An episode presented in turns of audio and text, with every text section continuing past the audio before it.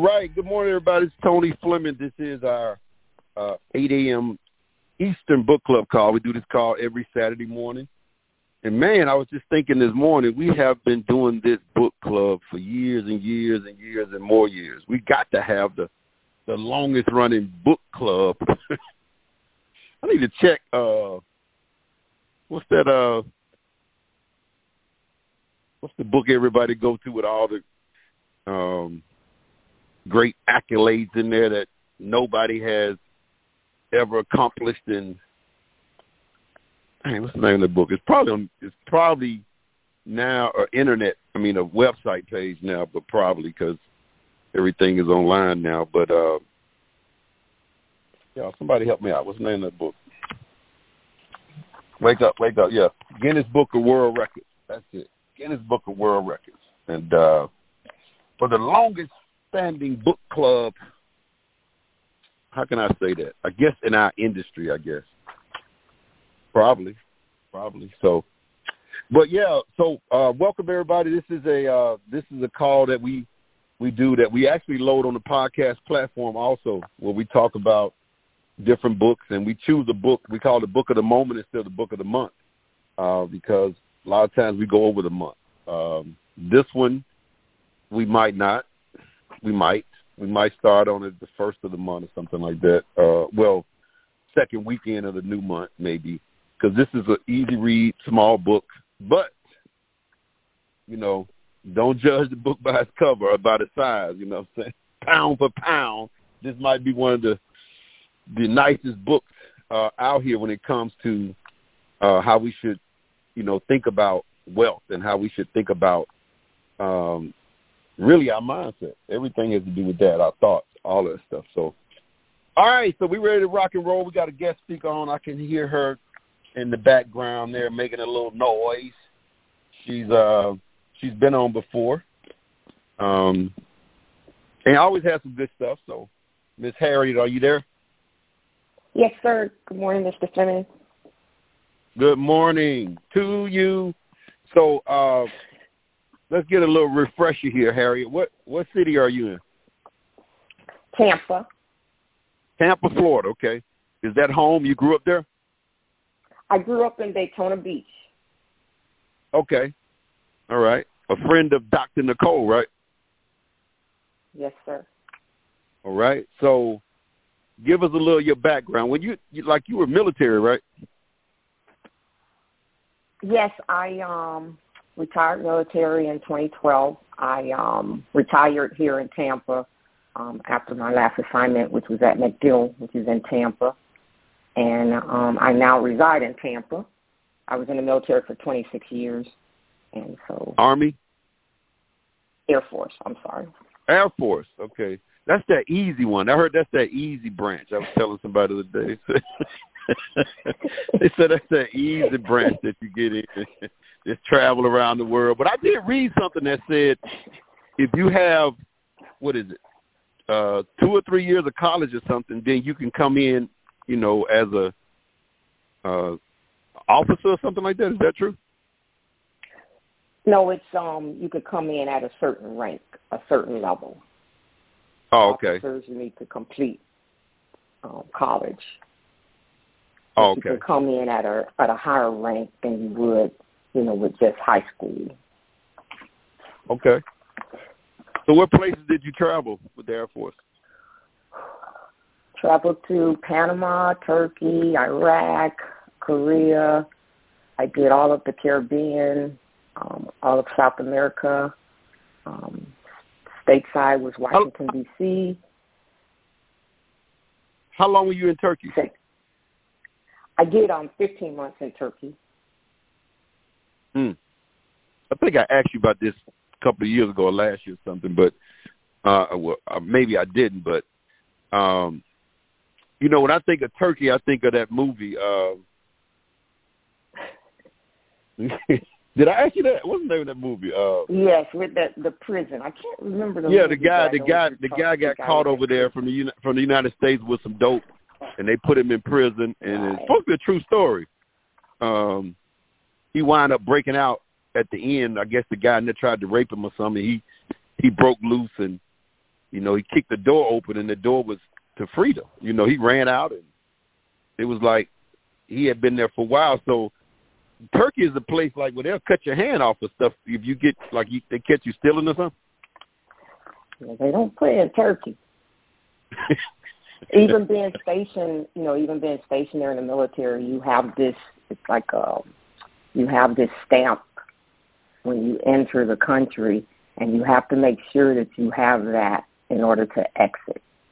And so it's one of those things that you place somewhere that you'll remember where it is, or you'll have some problems mm-hmm. exiting. So yeah. Wow. So so Bridget, tell me the truth. Did you know that was the name of that movie, Midnight Express, or did you hit the Google button? She just texted me with Midnight Express. Yeah, that's the name of it. But tell me that you yeah. know that, because I said, man, that movie there, because they had this song in there they played that they used to play on the NFL football films, and they played that. I think that was the, one of the major songs in the movie. And uh oh, she said she saw it three times. Okay, shout out to you. Shout out. That's a uh, that's a classic movie. If anybody hadn't seen Midnight Express, you might want to check that out. It's probably free on YouTube now. You know, it probably is because a lot of movies out there on YouTube. But Midnight Express. All right, so Harriet, I'm gonna turn it over to you, and uh, you tell me where we're gonna start reading. And if you need me, I'm gonna jump in. I'm actually over this. I'm doing a uh, a seminar today, and well, I'm, I'm attending a speaking seminar, so I'm sitting in the parking lot at the hotel with my car bagged in. I don't usually, I you know, I don't usually bag in because I kill our people for doing that. Every time I see somebody bagging their car, and I, I said, "That's an African American right there," and uh we only one bag our car. Hold up traffic trying to bag the car in. So, but I'm bagged in today, so I'm sitting here listening, um, and I'm going on mute. So if you need me, let me know. All righty. Good morning, everyone. Uh, once again, Mr. Fleming, I appreciate the, another opportunity to um, read and discuss the current book that we're actually reading. And I'm going to um, read from Distinction 4, titled it actually states here millionaires believe they must be generous. The middle class believes it can't afford to give. And I'm going to read starting from page 65 to 66. And it reads, One day I was in a sub shop buying myself lunch. A man about 19 years old served me. The total came to just under $5. I paid him with a $10 bill. When he handed me a $5 bill and some change, I put the coins in my pocket and handed him the $5 bill. Here, this is for you, I said. For a second, he looked confused. Then he said, are you serious? Yes, I said. Holy crap, he exclaimed. He couldn't believe it. His response to my giving him only $5 was amazing. About a week later, I returned to the same sub shop. This time an older black woman served me. My bill was almost $8, so I paid her with a $20 bill. When she gave me the change, I kept a couple of dollars and gave her a $10 bill. Here, this is for you, I said. She said, for real? Yes, I said, God bless you. Then she emphatically said, hallelujah. Thank you, Jesus. Her response made me smile as I walked out the front door. I couldn't have bought anything for five or ten dollars that gave me the pleasure I enjoyed from their reaction. As I read that and when I was reading that, I thought about a saying that um you know you see often where the saying is blessed people bless people. You know, and, and I personally feel that generosity should not be tied to a certain class. You know, being generous is not always about finances or money um, being generous with your time, your gifts, your talents, um, as well as your love can change, you know, a person's life as well as your life. And so, you know, when you look at generosity, I look at it, it, it allows you to give freely without expecting anything in return. You know, and the reward will be greater for you than for the person on the receiving end. Mr. Fleming, you have any comments or thoughts? Do I? Do I? Do I do?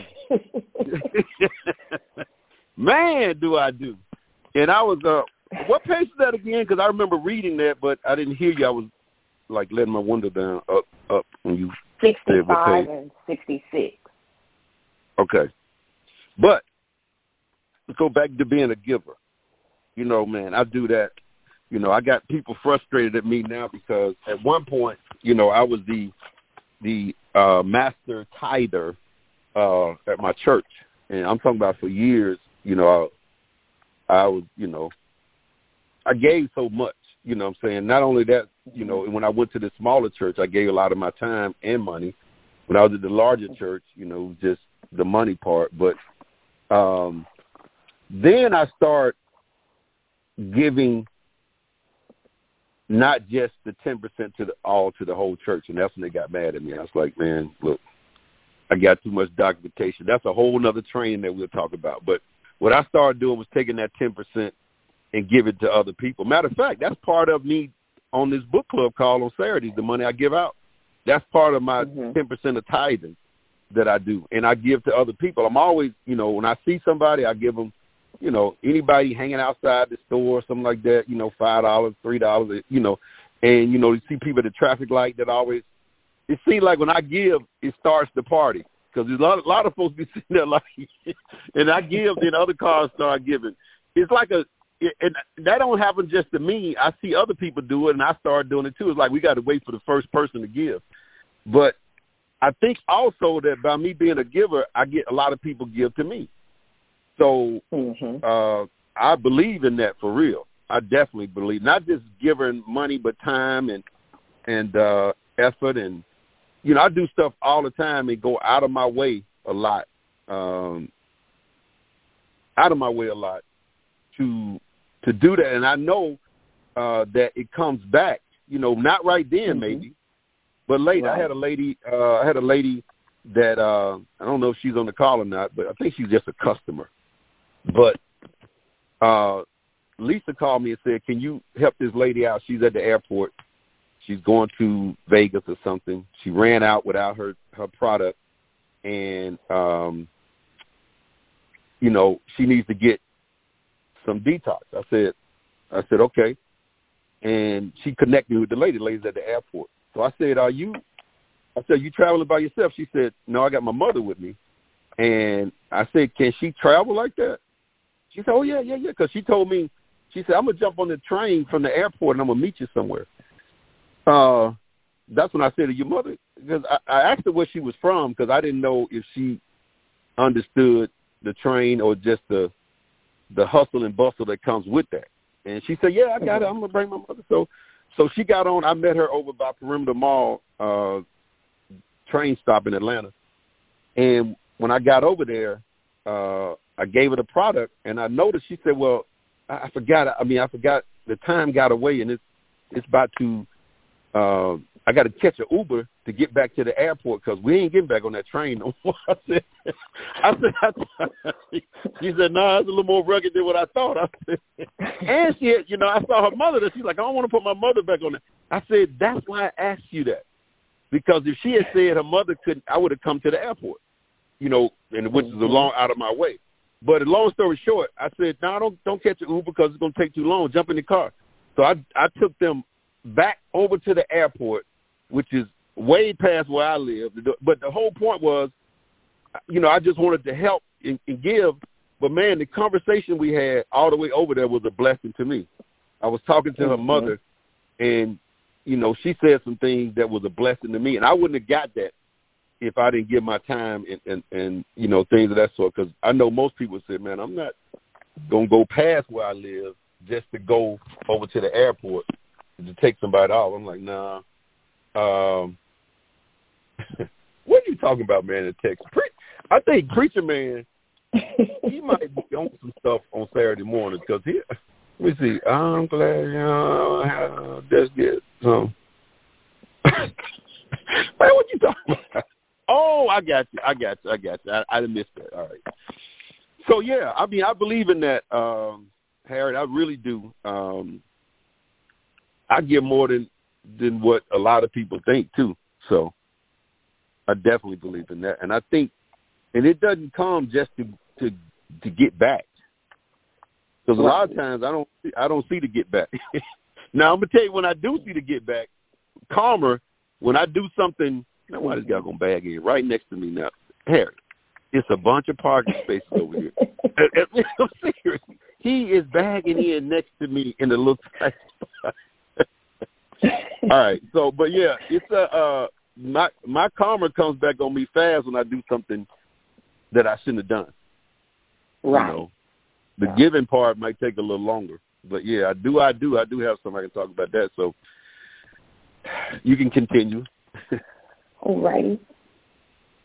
On page 67, uh, where it's titled "Learn to Be Generous," he wrote, "Being generous is fun. It feels great when you give from the heart. I have given total strangers money on numerous occasions and will continue to do so throughout my life. It's mm. a good habit to be generous, to make sure money never controls you. I once heard a spiritual teacher tell of a test you can do to see if you possess your money or if it possesses you. The test, give it away. If you can do that, then you possess your money. If you can't, then your money possesses you. Wait, wait, wait, wait. Say it again. that was interesting. Read that again. The test is the test is give give it away when you're speaking about your money. It says once I once heard a spiritual teacher tell of a test you can do to see if you possess your money or if it possesses you. And so the test was give it away. If you can do that, then you possess your money. If you can't, then your money possesses you. Ooh wee. So wonder now, you know, I, I'm also kind of tight too when it comes to me for you know. No, no, no, I'm talking about for myself. So right, you know, when I you know buy stuff, so like if it's certain things I like mm-hmm. that I will spend money on, then there's a lot of things I would say eighty percent of stuff I don't like spending money on. Matter of fact, I will go to the dollar store. You know what I'm saying? I have no problem doing that. But you have some people who are just super tight. They don't want to give to nobody. They mm-hmm. now they, now, I, I take it back because I don't know their personal life. I don't know they might give their time. You know, I don't.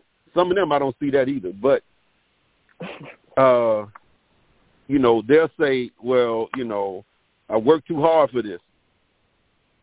I ain't gonna sit here and give my money away. Um, what's your thought on that?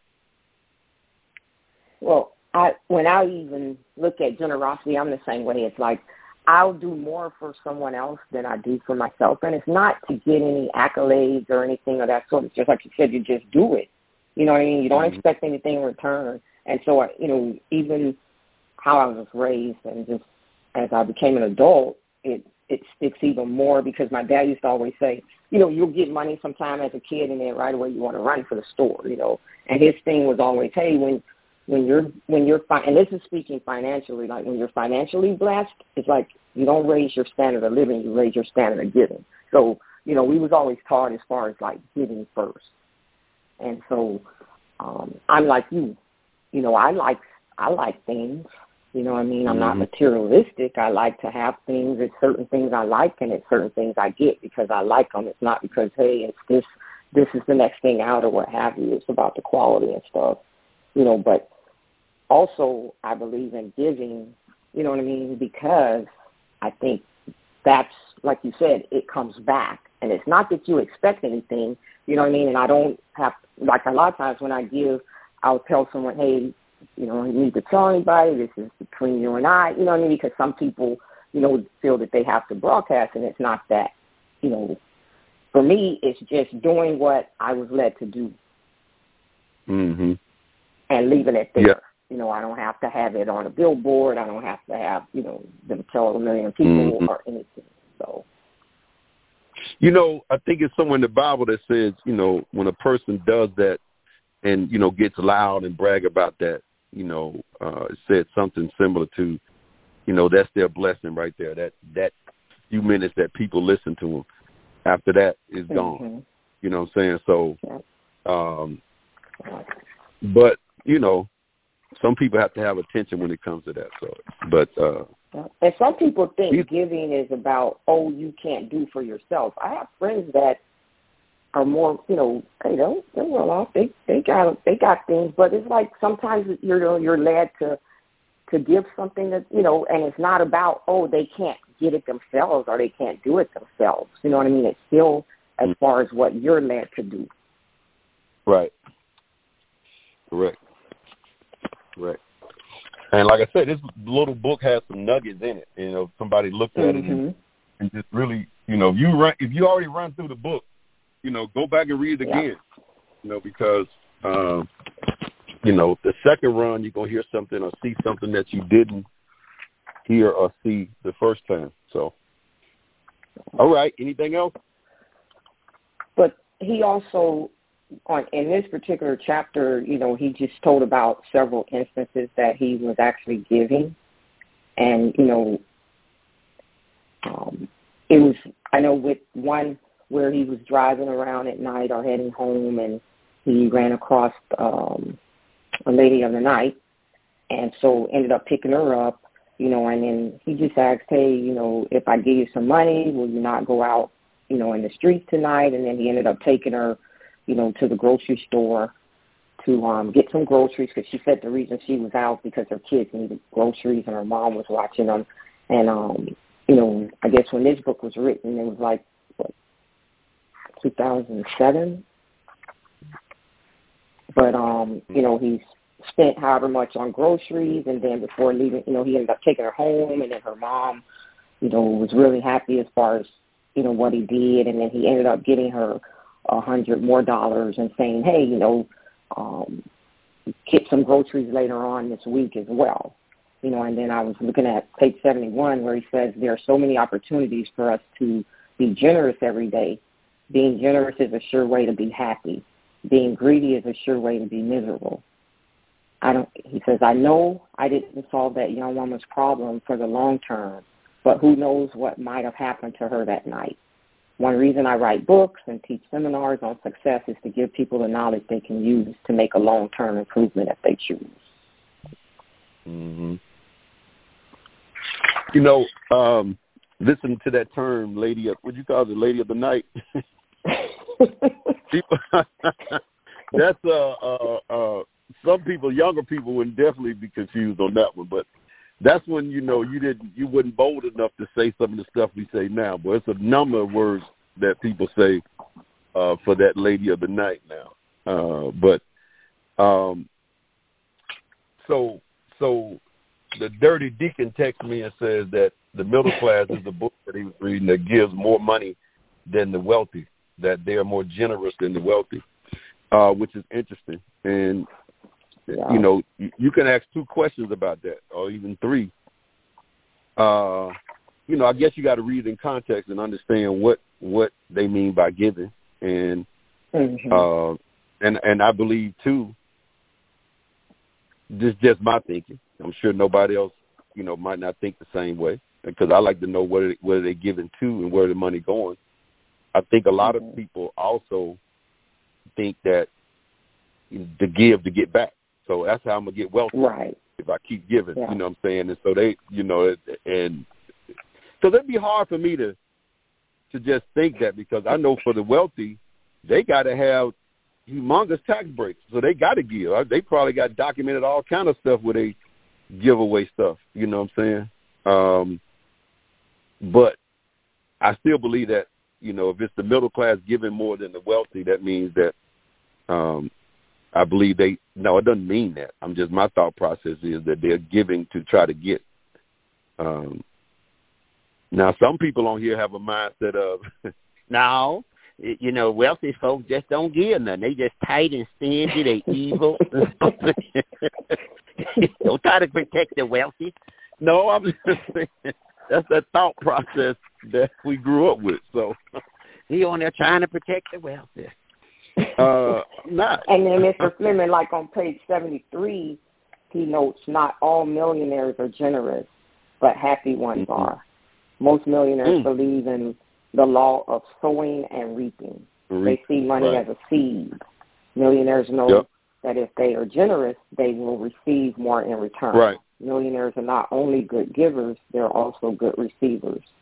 They have a very Mm-hmm. different belief about receiving than the middle class does. They believe they deserve to receive because they are generous. Mm-hmm. Yeah. Yeah, that's true. So that's interesting. Because I agree right. that some individuals do something to give because it's like they feel like when you give to them, it's a hidden agenda. You know what I mean? Okay. Yeah, you know, But um, and yeah, that's true. You know, it's always some kind of thought process of why did this happen to me instead of just receiving it. You know, it's like, mm, what's the game here?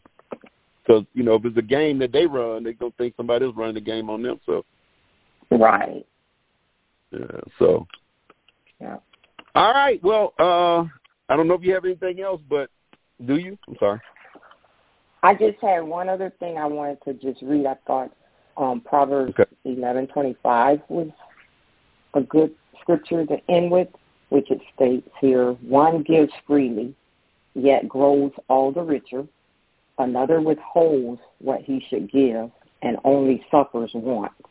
Whoever brings blessings will be enriched, and one who waters will himself be watered."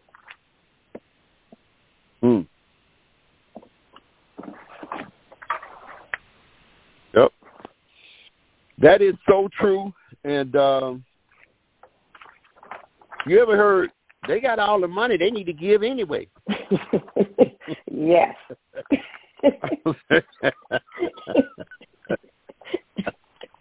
they got all that money. Jay Z and Beyonce ought to just take care of all the homeless. they should they should just get all their money to the homeless. They still gonna have plenty more. Okay. All right. All right. well, uh again, appreciate it, Harriet. We're gonna um Thank you. all right, all right, thank you. I, I, y'all put an eight in the chat. Everybody put an eight in the chat for for Harriet. That's why I said, what chat? Well, you know, put it in your mind. She can feel it.